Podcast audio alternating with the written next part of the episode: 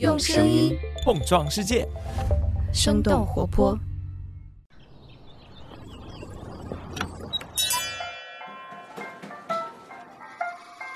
您的生动早咖啡好了，请慢用。嗨，早上好呀！今天是二零二二年的四月六号，星期三，这里是生动早咖啡，我是来自生动活泼的梦一，几条商业科技轻解读，和你打开全新的一天。上周，全球披萨巨头达美乐在中国的特许经营商想要在香港上市，不过他们在中国市场的表现并没有像美国那样亮眼。他们既不是第一个进入中国市场的披萨巨头，也不是最先推广外卖的先锋。那到底是什么原因使得他们在中国总是感觉慢半拍呢？没有抢占先机的达美乐，未来能否实现在中国市场的愿景呢？今天我们的清解读就与此相关。那在这之前，我们先来关注几条简短的商业科技动态。首先，我们来关注一下马斯克的最新消息。美国当地时间四月四号，美国证券交易委员会文件显示，特斯拉的创始人兼 CEO 伊隆·马斯克已经拥有推特普通股的百分之九点二，成为了推特最大单一股东。消息公布之后，推特的股价也创下了上市以来表现最好的一天，总市值飙升到了四百亿美元，推特的股价涨幅大约为百分之二十七。《纽约时报》的报道认为，目前还不清楚马斯克收购推特的股份到底想要做什么，也不清楚他是否想要进入推特的董事会。此前，马斯克曾经在推特就言论自由发起过讨论，他认为应该由用户创建或者是选择自己的推文算法，而不是依靠平台本身来管理推文。接下来关注一下比亚迪的新消息。四月三号，比亚迪宣布，自今年的三月起停止生产燃油汽车，未来将会专注于纯电动和混合动力汽车的业务。根据第一财经的报道，比亚迪是全球首个停产燃油车的车企。近些年来，他们凭借着不断迭代的插电混合动力技术和刀片电池，从燃油车领域向新能源过渡。在去年的联合国气候变化大会上，比亚迪和沃尔沃、福特、通用、梅赛德斯奔驰和捷豹路虎五家车企共同签署了承诺书，确定将会在二零四零年前停售燃油车。你还记得上周三我们节目所提到的苹果减产 iPhone SE 和 AirPods 的消息吗？最近，天风国际的分析师郭明基透露，国内各大安卓手机品牌今年也在大幅度的削减产量，减少的订单高达1.7亿部，大约占全年原出货计划的百分之二十。中国信通院最新发布的数据显示，截止到二月底，国内手机市场出货量同比下降百分之三十二。天风国际表示，消费者换机需求的降低、手机芯片等原材料供应失衡，加上产品创新驱动力不足，间接导致了国内手机市场的持续低迷。最后来关注一下国内影院近期的票房。四月四号，灯塔数据显示，三月份国内电影票房仅仅为九亿元，同比下降百分之六十四。另一方面，原定近期上映的多部电影撤档，芯片供应不足，导致全国电影院的营业率不足百分之五十。其中，吉林、上海、深圳、南京等地的影院目前一律关闭，国内电影票房再次跌入冰点。以上就是今天值得你关注的几条商业科技动态，别走开，我们接下来一起关注一下披萨巨头达美乐在中国的故事。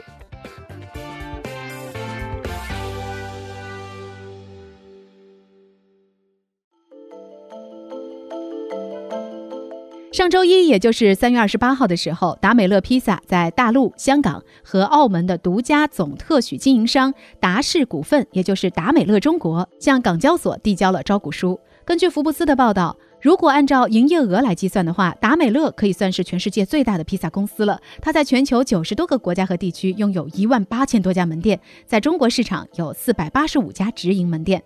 这家全球最大的披萨公司在一九六零年成立于美国的密歇根州。达美乐的英文名字就是多米诺骨牌 （Domino's） 的音译。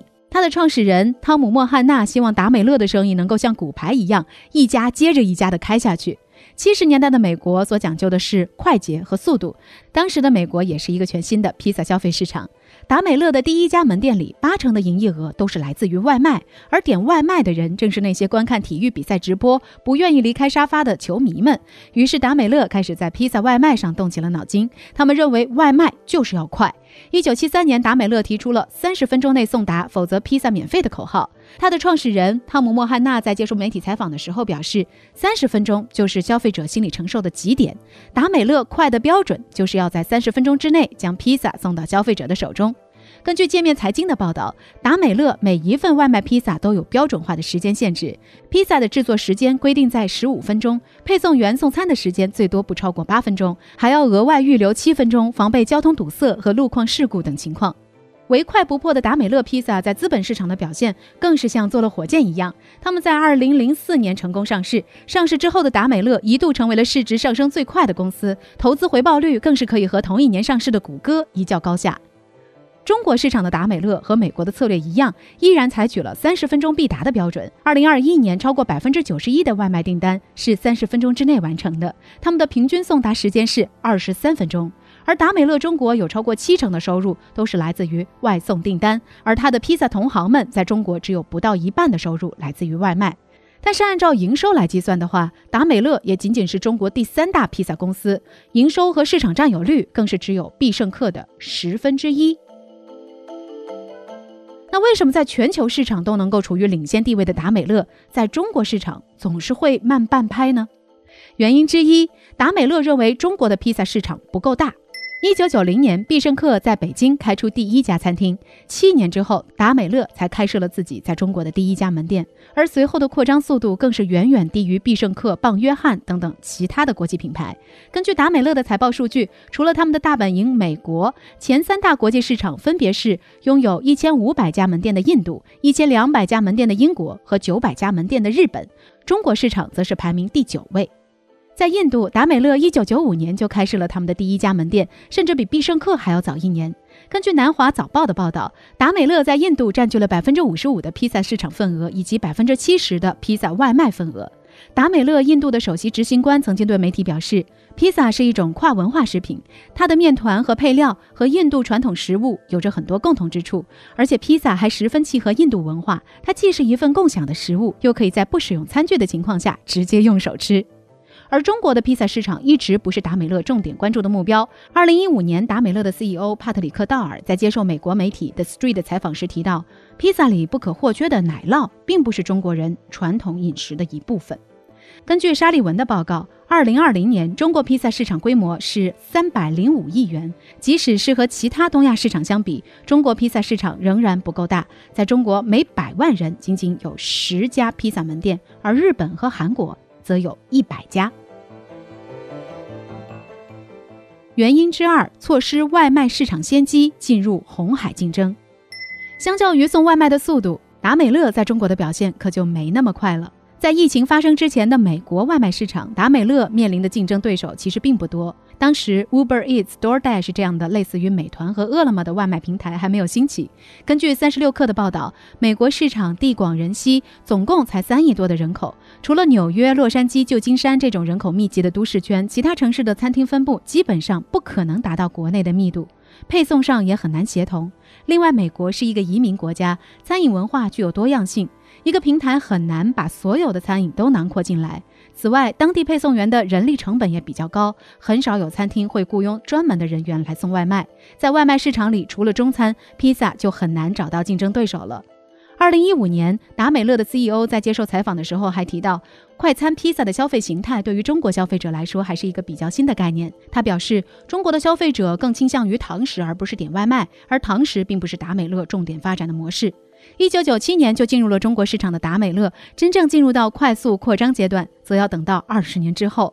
根据界面新闻二零一六年的一篇报道，达美乐当时仅仅在北京、上海和杭州三个城市拥有八十二家门店。之后，随着互联网外卖平台的兴起，外卖的用餐形式在国内越来越普及。二零一五年，达美乐 CEO 的判断迅速过时了。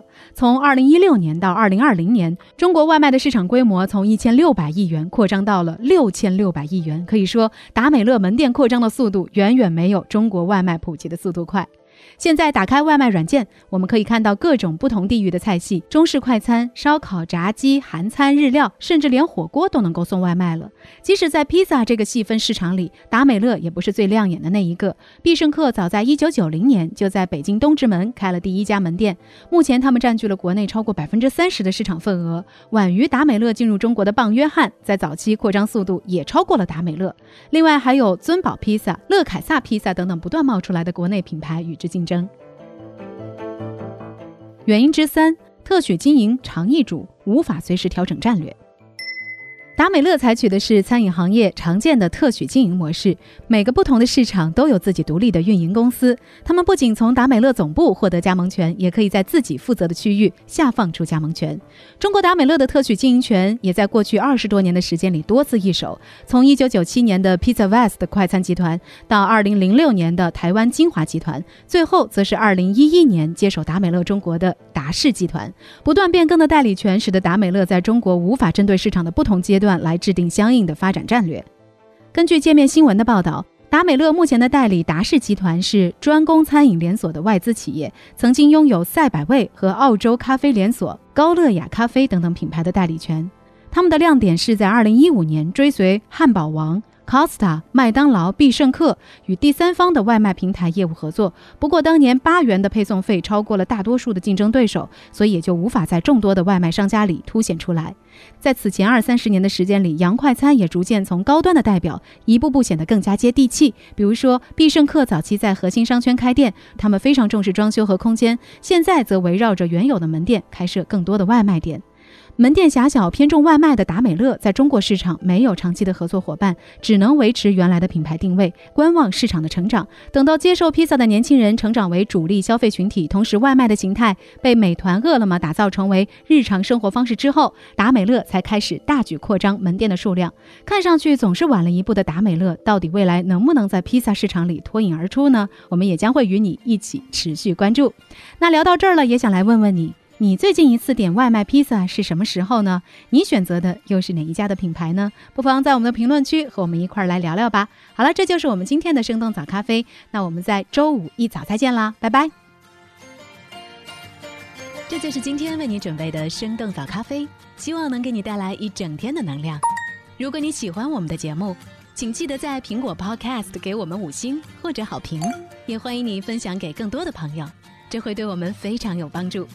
同时，你也可以在公众号和微博搜索“生动活泼”，“声”是声音的“声”，这样就可以了解更多与我们节目相关的信息啦。